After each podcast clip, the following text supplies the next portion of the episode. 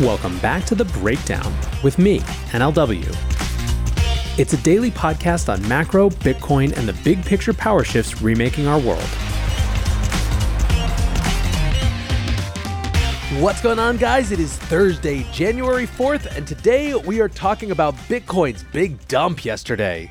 Before we get into that, however, if you are enjoying the breakdown, please go subscribe to it, give it a rating, give it a review, or if you want to dive deeper into the conversation, come join us on the Breakers Discord. You can find a link in the show notes or go to bit.ly slash breakdownpod. Well, friends, it had been going so well that something had to give, right? Early on Wednesday morning, Bitcoin went into a tailspin, dragging the rest of the crypto market down with it. A 10% drawdown plunged Bitcoin to 41,500 over the course of an hour.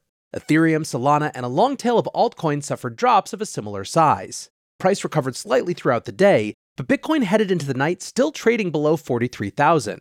The trigger for the price drop seemed to have been a one page report from Matrixport. The research firm published a note entitled, Why the SEC Will Reject Bitcoin Spot ETFs Again. The block was first to publish a news story on the report, tweeting, SEC will reject all Bitcoin spot ETFs in January, says Matrixport analyst.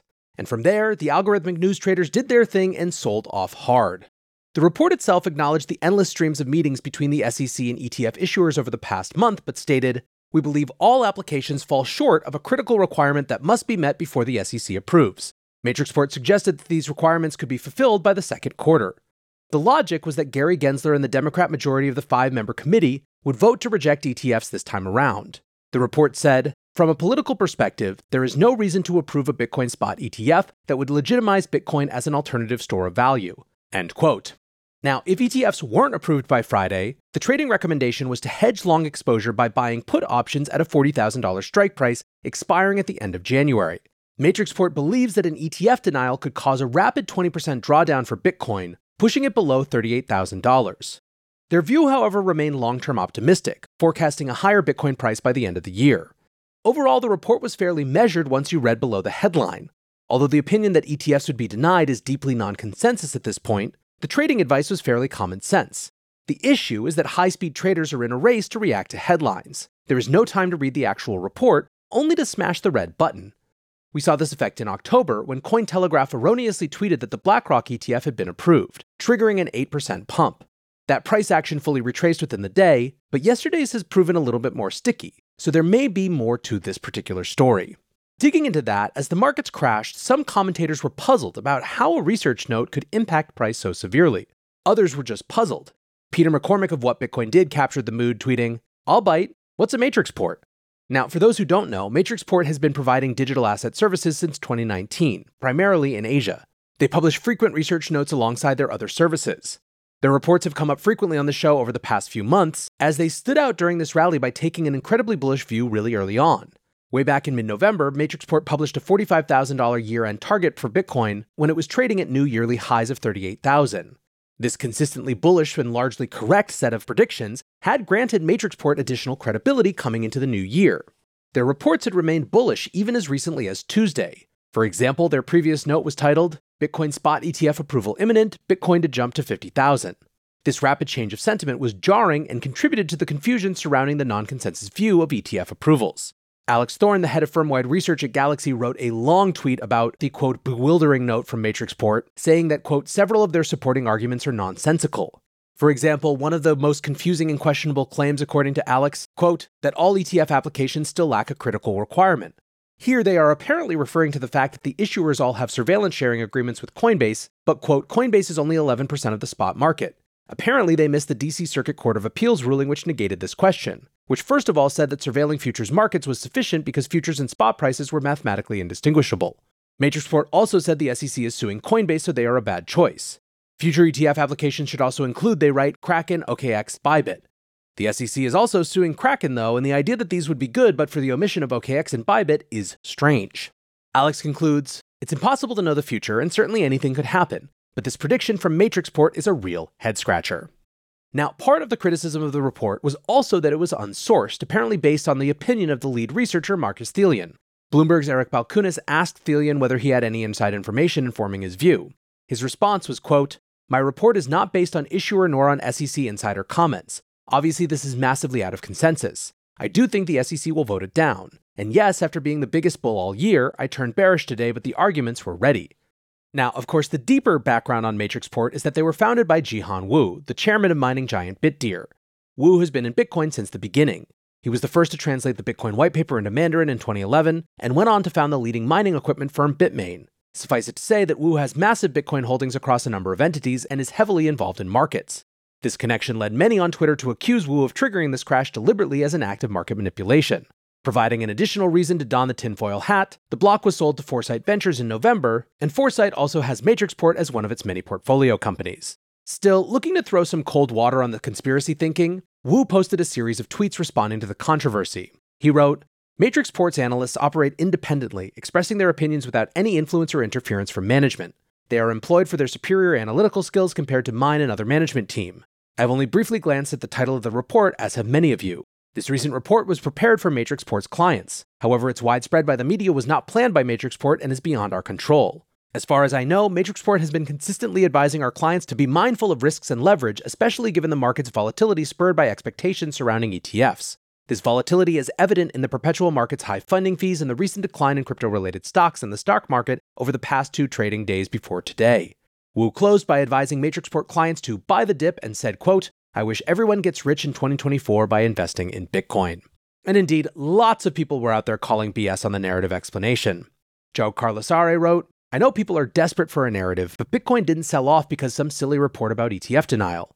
It sold off because nothing goes straight up and it's an easy grab for liquidity to do a long squeeze. In short, the market was overbought. Scott Melker writes, This is the quote unquote reason for the dump. I put reason in quotes because this is really just a leverage flush. Regardless, this is an opinion with zero new information that flies in the face of everything shared by experts. Are you guys that skittish? Today's episode is brought to you by Kraken.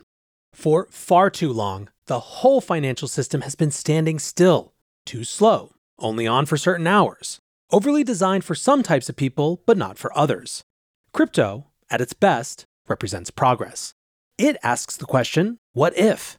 It invites people in instead of leaving them out. It's on 24 7, 365, and moves at the speed of real life. Not everyone believes it. We've got our fair share of detractors, but that's the way it always is when you're building something new. Kraken is a crypto company that has been through the highs and lows of the industry, facing forwards towards progress throughout. And now they're inviting us to see what crypto can be. Learn more at kraken.com slash the breakdown. Disclaimer, not investment advice. Crypto trading involves risk of loss. Cryptocurrency services are provided to US and US territory customers by Payward Ventures Inc., PVI, DBA, Kraken. So let's actually talk about the leverage piece. Over the past month, a significant amount of leverage has been building up in crypto markets. This week, open interest in crypto native Bitcoin perpetual futures hit an all time high in dollar terms. Funding rates were at their highest point dating back to November 2021. Even the TradFi traders were pushing the limits.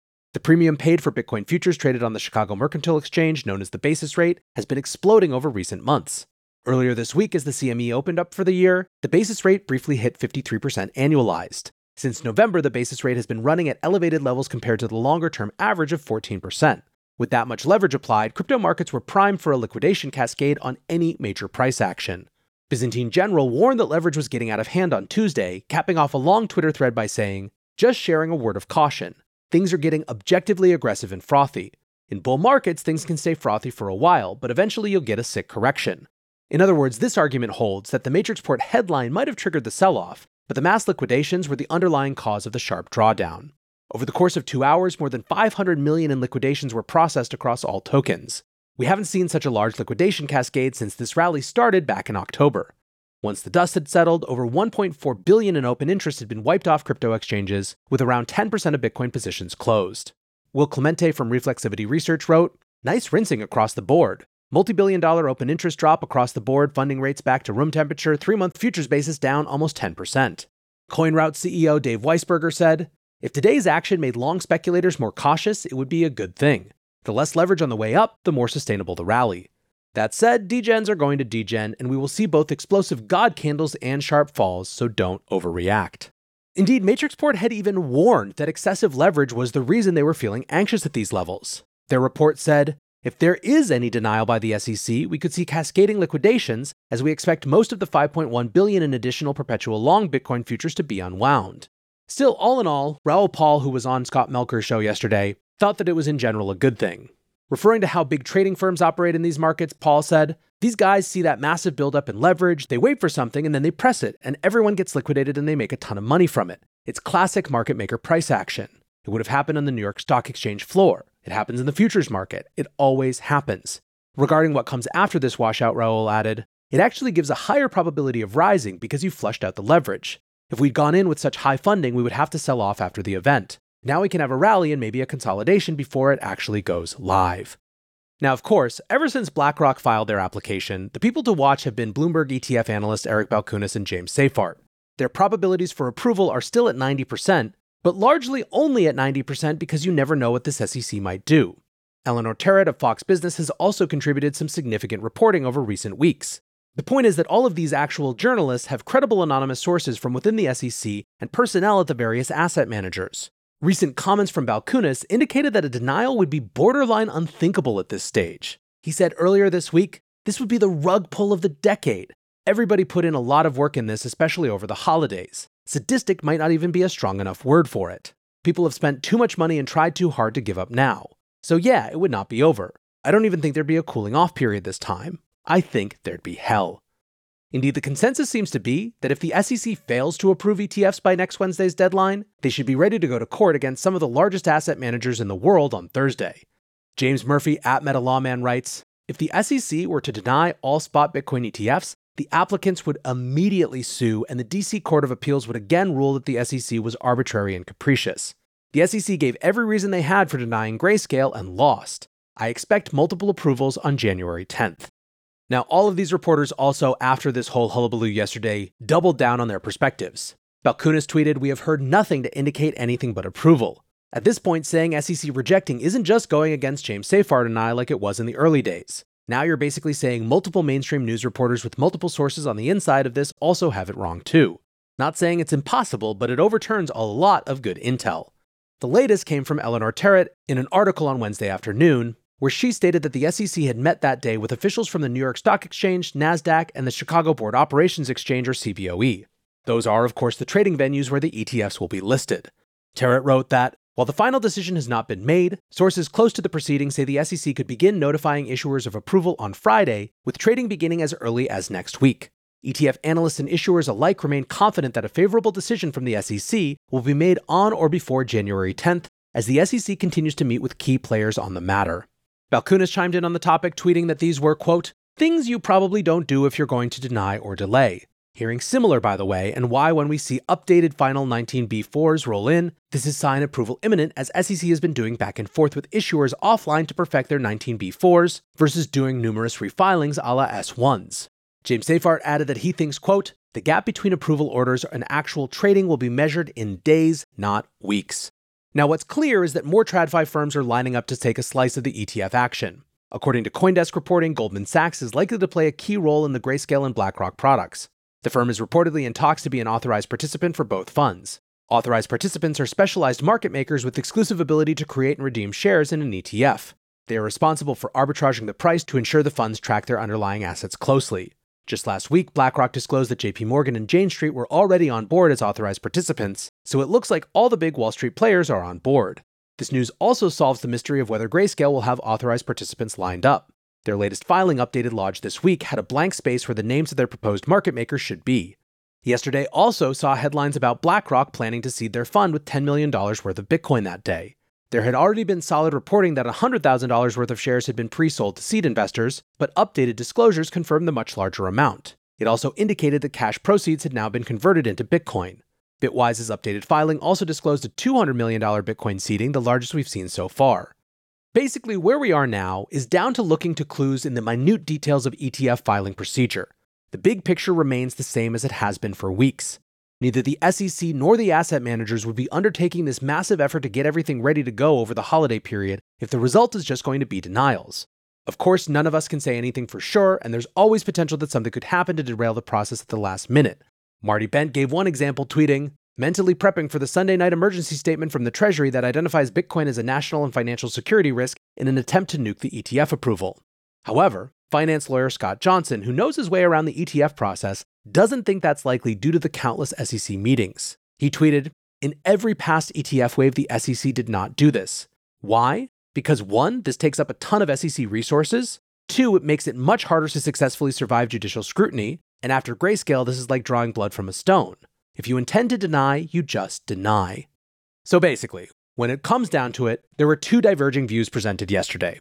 An analyst from Matrixport thinks that the SEC will deny the ETFs because of political machinations based on their own sensibilities. On the flip side, the journalists from Bloomberg and Fox, who have been on this beat for months and who have multiple sources inside the SEC and at the asset managers themselves, think the ETFs will be approved either on Friday or early next week. And in case you just needed one more piece of evidence of which of those two sides you should be most closely affiliated with, this morning at around 8:37 Eastern Time, Craig Salm, the chief legal officer at Grayscale, tweeted, "Just filling out some forms." I want to say one more big thank you to Kraken, my sponsor for today's show. Go to kraken.com slash the breakdown and see what crypto can be. Until next time, be safe and take care of each other. Peace.